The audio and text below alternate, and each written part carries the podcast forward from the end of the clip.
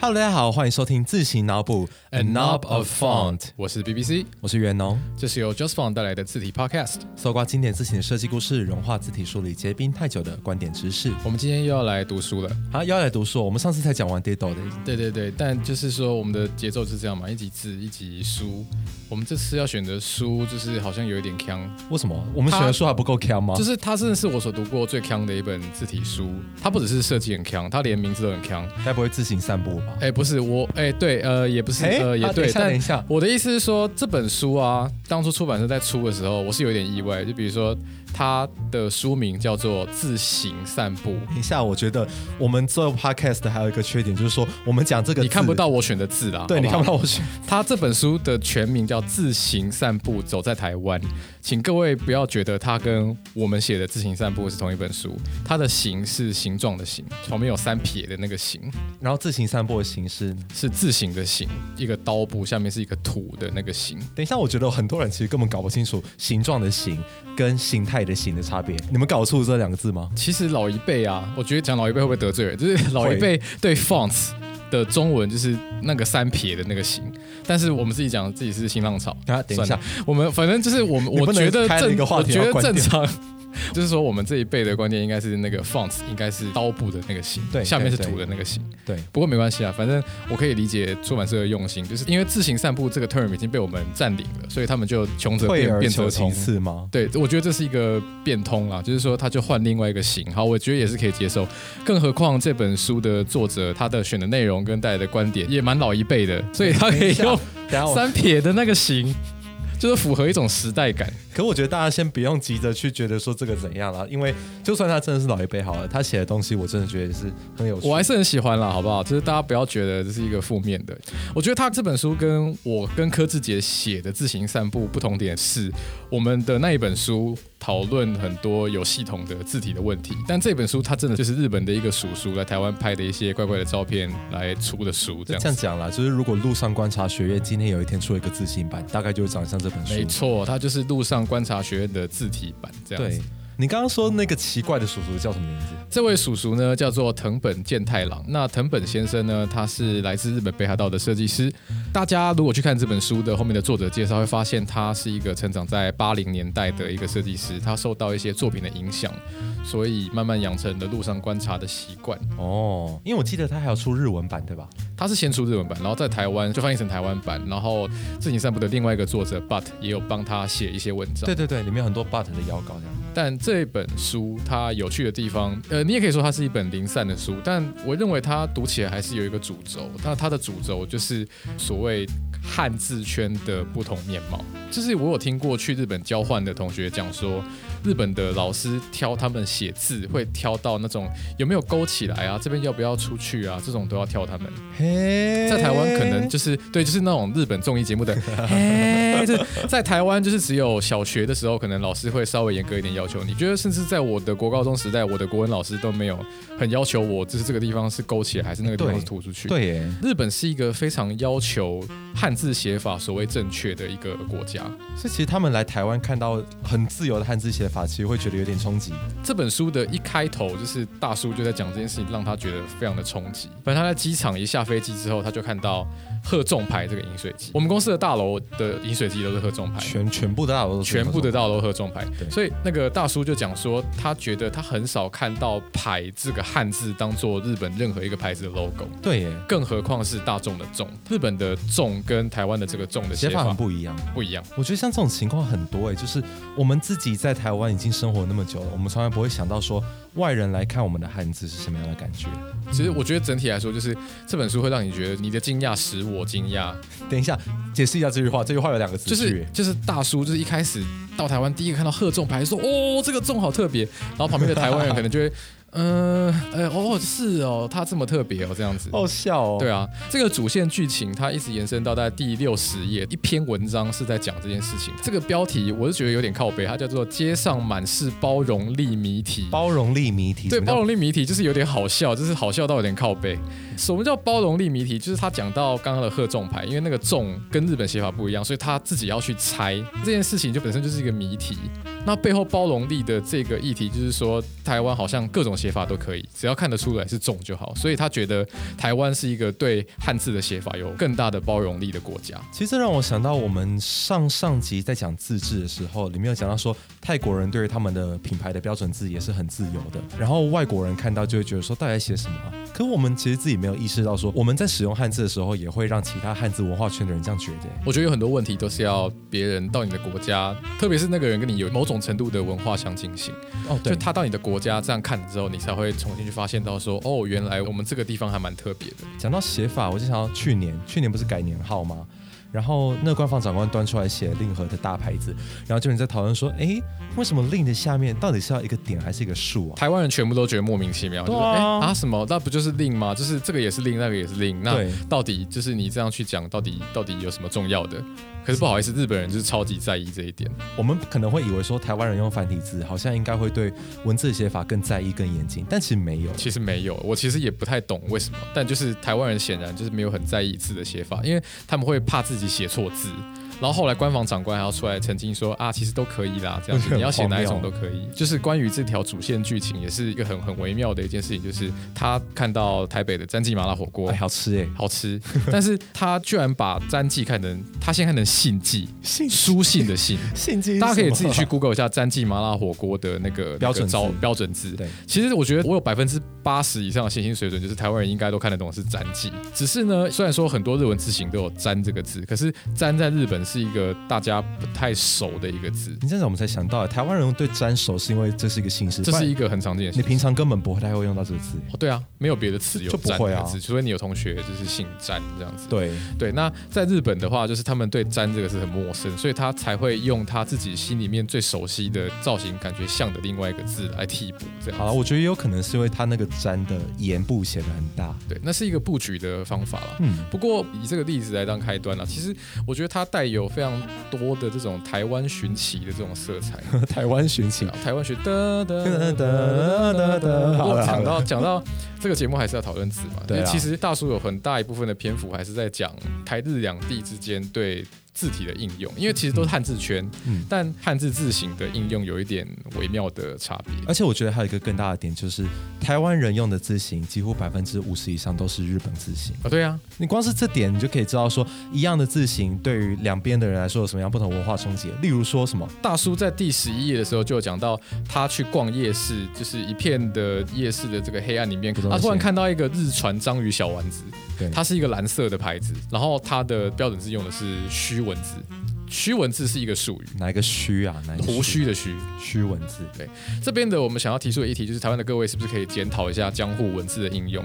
这这不是要检讨大家，就是说这是一个很好笑的事实，就是说大叔对这个日船章鱼小丸子的看法呢，就是他可以理解台湾人想要利用虚文字这个日本江户时代的字体来表达一种日本感，但一个纯正的日本人来看，这个文字会给他别的感觉。我觉得我们应该要讲到说，它那些字体叫什么？例如说，有些人的电脑里面，我不知道你为什么会有，但你可能会有，就是刊亭流。对啊，你为什么会有看停留？我也是觉得很好奇，但就是很多人都有看停留，而且很多人都知道什么是看停留。对，之前就是跟高师大的吴仁平老师互动嗯的时候呢，他就会请学生用这个字体打出他们看到这个字体所想到的第一个关键字，结果他打到刊亭流，就摊停留的时候就是淫荡。啊，我等一下，什 么东西？这个我还以为淫荡是叠人体耶。不是，哎、淫哎，蝶原体也算，但 但他就觉得是摊停留是油啊，还有淫荡啊这样子。好糟哦！我觉得这个真的不要让日本人听到，好不好？就是日本的朋友，麻烦懂中文的时候，就是不要跟其他日本朋友讲。这日真的本很酷欸这看停留是一个国宝来着，对代表他们江户时代最重要的一个文化之一。繁华的商业风景，歌舞伎啊，歌对舞伎专用的字体，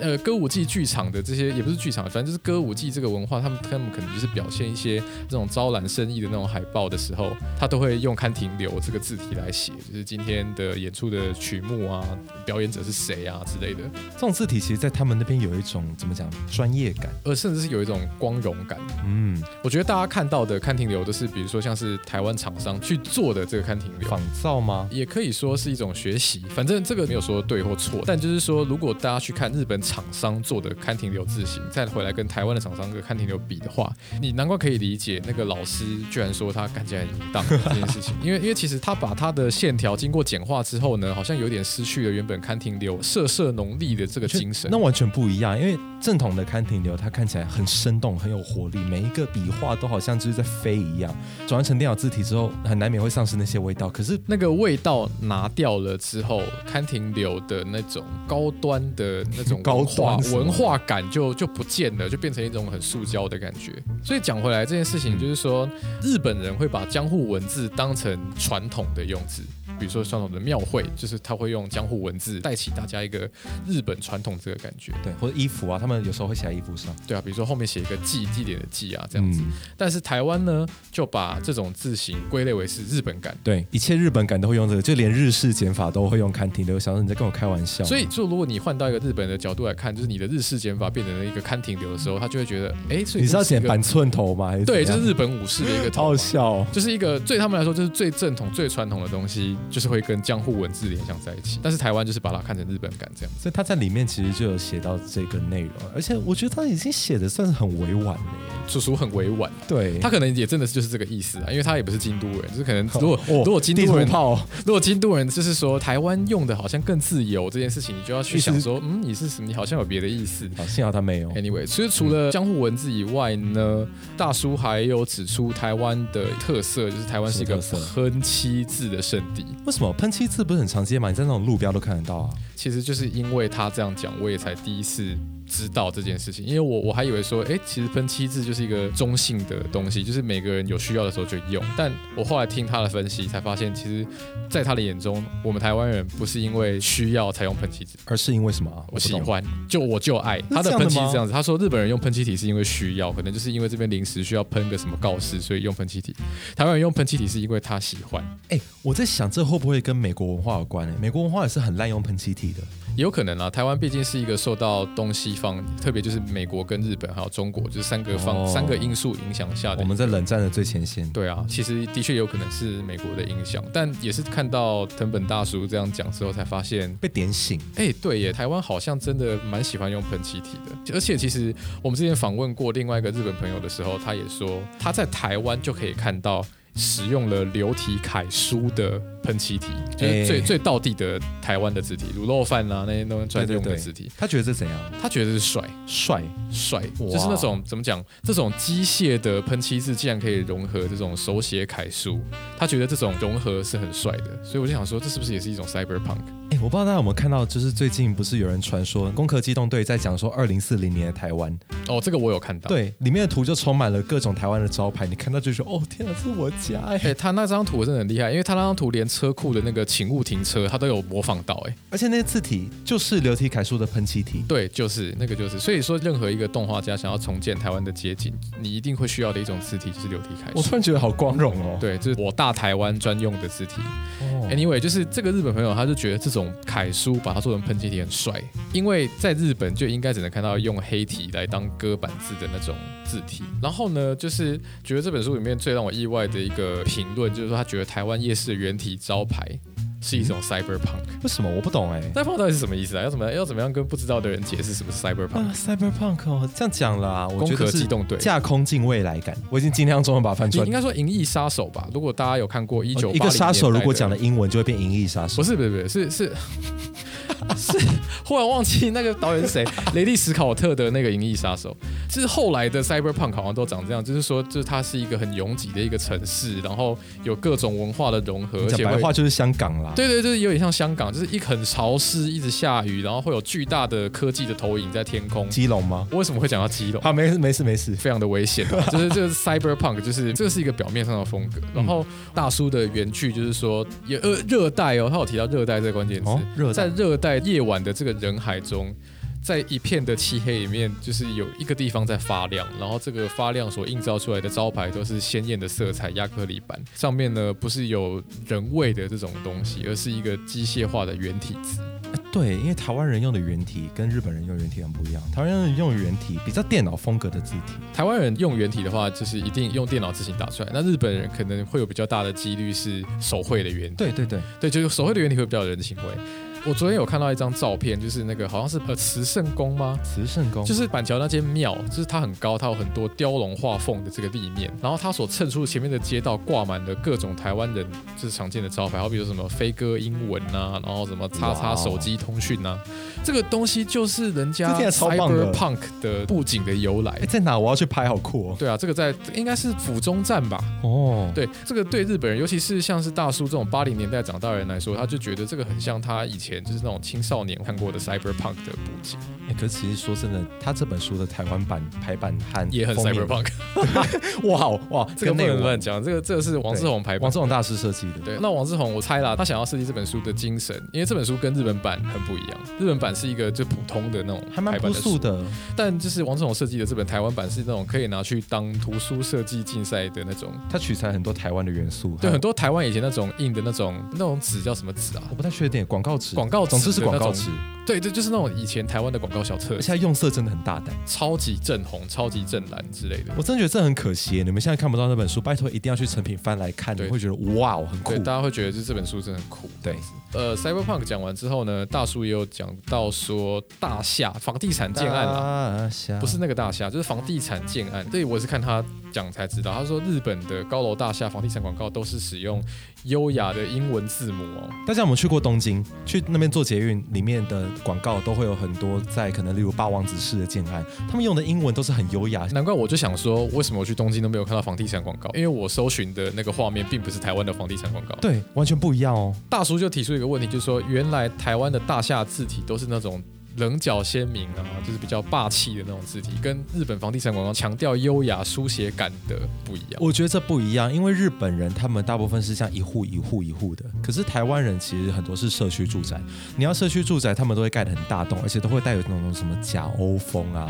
所以都会用这种比较霸气，然后甚至是明体，然后会加上一些欧风装饰的这种字体。大家有看过一个广告，什么“相邻皇居正极天下就是就是想要那 个买房子那种高端大气上档次的，也就是我们台湾人的做法。所以我觉得包装的不同也会影响到你使用的字体的差别，他应该也会觉得很错愕。以上呢就是关于字体的选用这件事情，大叔在台湾的一些观察。然后其实语言差异也是一个，因为你有想过说日本人跟台湾人虽然一样是用汉字，但你用的语言不同，你对汉字的理解也会完全不一样。哦，这个我是在身为一个台湾人，我也是很焦虑这一点啦。可是对啊我从来没有听过一个日本人的评价像一个字，我们就讲一个字，哪一个字，no， ？no，就是把你 no 笔借我，你 no 比，哎，把 hinoki 借我，对，把哎哎，哎，这个是不是不太适合？哎呀，就是大家可不可以不要再造成日本朋友 no 困扰？就是呢，大叔在夜市拍到了一个卤味摊上面有一个什么超鲜 no 烟熏鱿鱼卷，这好尴尬哦。这真的超尴尬，就是连台湾人自己都觉得很尴尬。如果我们自己都觉得尴尬，更何况他们？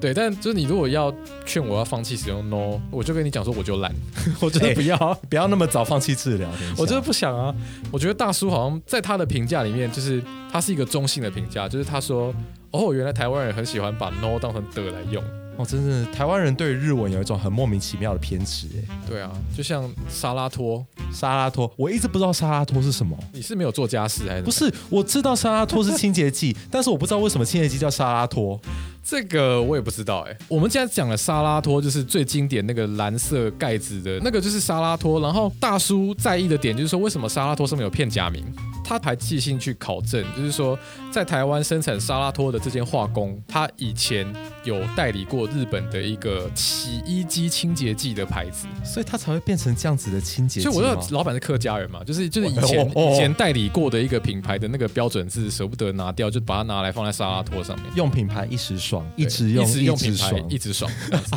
所以就是他会就很在意那个沙拉托，那个对台湾人来说就是司空见惯嘛，就是而且有片假名哇会啊还会卖得更，带来一好种。对舶来品其实它本来就是啊。啊，反正台湾公司生产的，可是跟日本有渊源这样子。可是其实语言差异不只是这一点哦，因为我们要想说，台湾有很多外来的品牌，日本也有，但一样的品牌啊，我们再用中文翻译一定就会不一样。而且他就是表示很多都觉得很激赏，像是那个 Johnson，当时就想说奇怪，为什么娇生？因为娇生你两个字，你用日文来念 k i o s e 这怎么样都不会是 Johnson 啊。他在看到这两个汉字的时候，一定也会跟我们看到某一些日本汉字的时候一样，觉得很奇怪。像我们看到说日本东京有一个车站叫做“我孙子”， 你知道吗？你知道吗？然后台湾人就一直笑什么什么谁孙他们子？他们来台湾看到金玉满堂也会笑啊。对啊，我觉得这就是一种语言的差异所造成的一种蛮可爱的笑话。然后还有比起交生，还有另外一个更大的，我觉得大家应该每个人都有去去过对对，家乐福，我不知道大家有没有看到那种在讲 logo 设计的，都会说哦，家乐福，你看他用这个土地反转的，它的 logo 上面其实有个 C 哦，我直到开始进入设计业界之后，才发现中间有一个 C 这样子。这真是一个小彩蛋耶。大家没有想过说家乐福这个品牌名字是怎么来的这个在法文的意思是什么？ g a f 哦，天，这个 g a f o 的意思是交汇点，对是 intersection 的意思。对，就是交叉路口的意思。 ，OK。那你不觉得他翻成家乐福也未免太接地气了吗？家乐福，超级接地气，而且取得超好，超适合全家去 shopping。我从小没有想过家乐福是一个发商，我也没有想过为什么家乐福颜色是蓝白红，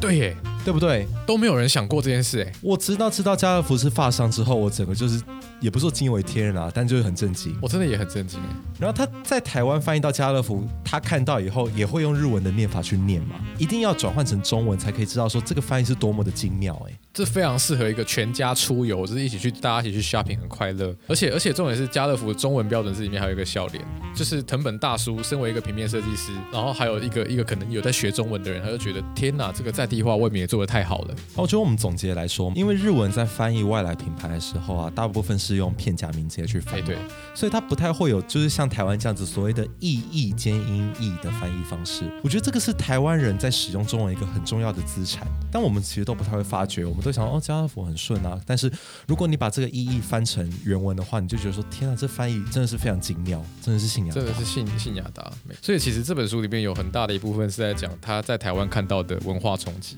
像例如什么，他刚刚说有去夜市嘛，他是夜市还有什么文化冲击？你在夜市一定会看到什么？就台客就是哎、这个这个在夜市一定会看到鸡排，就是里面书里面有看到一个鸡排，然后它鸡排里面的那个 logo 长得很像某个某个什么？就是某个法国品牌，也是一个鸡的那个哦衣服的 那个，就是台湾人就这样嘛，就是就是也很喜欢，就是拿就是那种国际有名的品牌拿来当自己的商标，对而且还不会被抓这样子。那他看到这个鸡排，他看到那个牌，想了半天，想说这个牌在我们日本的意思好像不是这个意思，在台湾主要指的是一片肉。因为排其实是源自于上海话，上海话的八跟排是同音的，哦，所以牛又八是一个牛冷排知。识哎、对，所以我觉得这个是台湾人在引进这样子的用语的时候，不知不觉的把别的语言引进来，这变成说只有在台湾，或者说可能在某一些地方才会这样称呼。然后日本人看到这样子的汉字用法，会觉得前所未有。就是没有没有让他很想吃啦，就 是可是可是那又很香啦，我相信这个东西看香味，看香味，闻到香味就看知道香了味，嗯对，然后还有另外一个标签，就是叫做南无阿弥陀佛。台湾人应该都知道我在讲什么，大家有没有看过之前有一个叫南无战斗陀螺的贴纸？战斗陀螺。但对于一个日本人来说，他就觉得，他首先是从一个平面设计师字体宅的观点来看，他觉得，哎，这个隶书体的这个波折、笔画律动的这个美感，他觉得很漂亮又很帅气。这隶书本来就是对，因为隶这样书嗯好本来看就是的。这样子。这个应该不是这样讲，应该说那个红色框框的那个南无阿弥陀佛，他真的是隶书写的蛮好的。对。然后这个东西到处都有，所以我觉得他应该在他心中留下蛮深的印象的。对，而且他拍了一堆南无阿弥陀佛的照片。我就说日本的大叔来台湾就是都拍这种奇怪的照片，就是嗯像另外一拍。位另外一位是拍什么停止标志，就是我们之前讲的小铃铛，就他来台湾就一直拍 stop signs，嗯反正就是说。对于字体宅的观点，就是说，哎，这个南无阿弥陀佛的字写得很好看，而且还有各种字体的南无阿弥陀佛，讲到到处都有的街景，我觉得一定要提到一个，也是他还台湾之蛮光啊，台湾对台湾之。光，他很有印象的美而美，根据我后来就是出国玩的经验， 为什么全世界只有台湾有早餐店啊？对早餐店，我真的觉得早餐店是台湾一个很重要的类别。台湾推观光应该要推早餐店文化啊。你看，我们去日本玩的时候，你早餐只能吃什么？饭团。 Seven Eleven 啊，或对那个一些咖啡厅的那种简餐之类的，好啦，你去纽约可能可以吃个 bagel，但如果你在欧洲的话，你大概会吃饭店早餐。他们有这么精致的早餐文化，你在台湾可以把早餐店当 brunch 在吃、哦，完全可以欸。啊。哦哇哦，所以大叔就是看到瑞林美而美的那个招牌，对，对，然后他他对他的第一个印象就是充满气势的欧巴桑在铁板上忙碌的煎炒肉饼或者哎，。帅哥要什么？哎，对后面这吐司来一份。 还有一些术语，就是什么鸡种大兵拿少兵，攻杀毁啊，这刚学中文的人完全不晓得这些欧巴桑在讲什么。对，对，但这是一个很很具有台湾特色的一件事情。但他觉得这个品牌包装其实很有趣，它瑞林美而美的包装很八零年代，我觉得大家可能没有注意到，是但蛮八零年代的很，复古那种 fancy 风的女孩造型啊。她回头看那个标准字设计，每一个都好像去帮她加了彩带一样，我觉得这很特别，我自己也没有注意过。我以前也从来没有注意过美而美啊，就算是后来进入自行这个行业，也是不太理美而美的招牌。这个就是要把他们另外一个品牌拉进来讲。我也是看了大叔的文章，我才知道，这是一个台湾人不晓得的事情，就是永康街那个很有名的芒果冰专卖店思慕席，嗯跟瑞林美而美是同一个集团的。嘿，哎、就真是假的这时候换我们日本综艺黑了，就是 呃，反正我后来去查他们官网，真的瑞林美而美跟思慕席是同一家企哎业集团。我真不知道欸、所以这就是为什么思慕席的标准字跟美而美的标准字是长得有点像，就是它会有一个那种快乐的那种彩带的感觉。我很少去永康街，我真的没有发现过这一点。对，谁会发现这一点呢、啊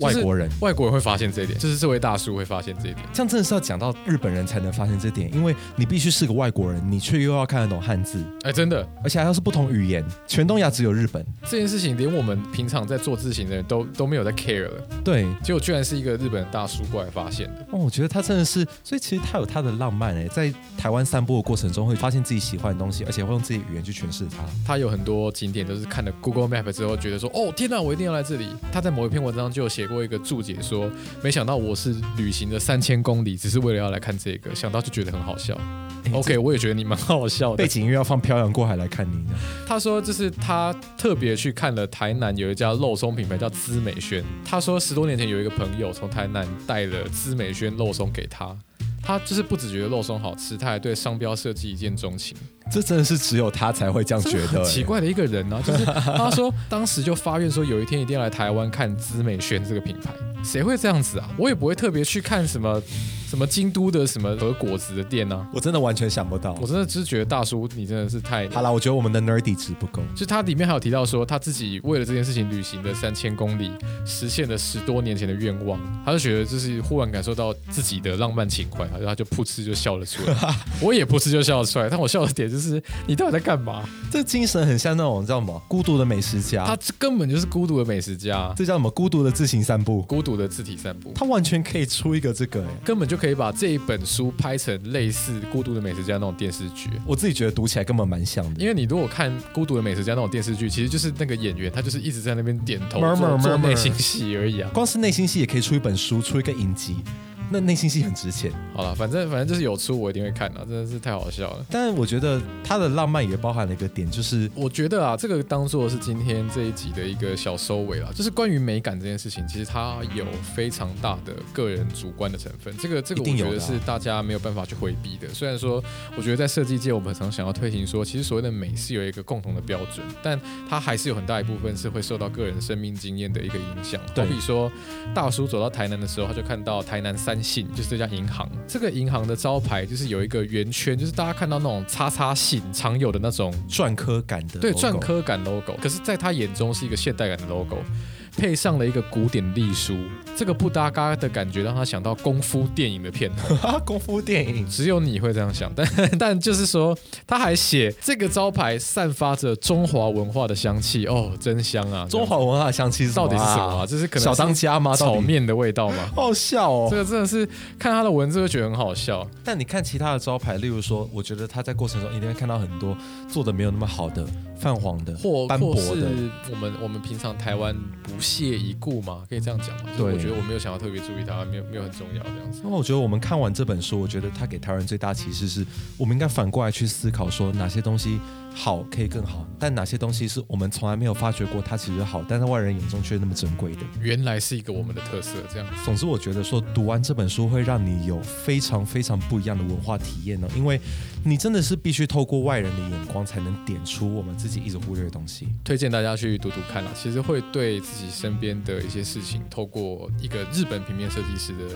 眼睛，重新发现台湾有什么很有特色的地方。我我真的觉得很独特。那下一集的自行脑补要讲什么呢？我们好像要回归到正经的这个路线上啊了。对，就是我们一集讲书，一集讲字体。那下一集讲的字体呢？哎，大家不要以为哈、字体都那么轻松，字体是可以拿来打败一个政权的。真正的字体设计很有可能就是也是会被人家抓起来。那这个我们下一集再讲吼。好了好了，下一集嗯再讲哈。好，那我们这集的自行脑补就到这边，希望大家回去五星吹捧，分享给你喜欢自行的朋友，或是说瞎听起来。对，瞎停一下，下 OK，好，那我们下一集再见啦，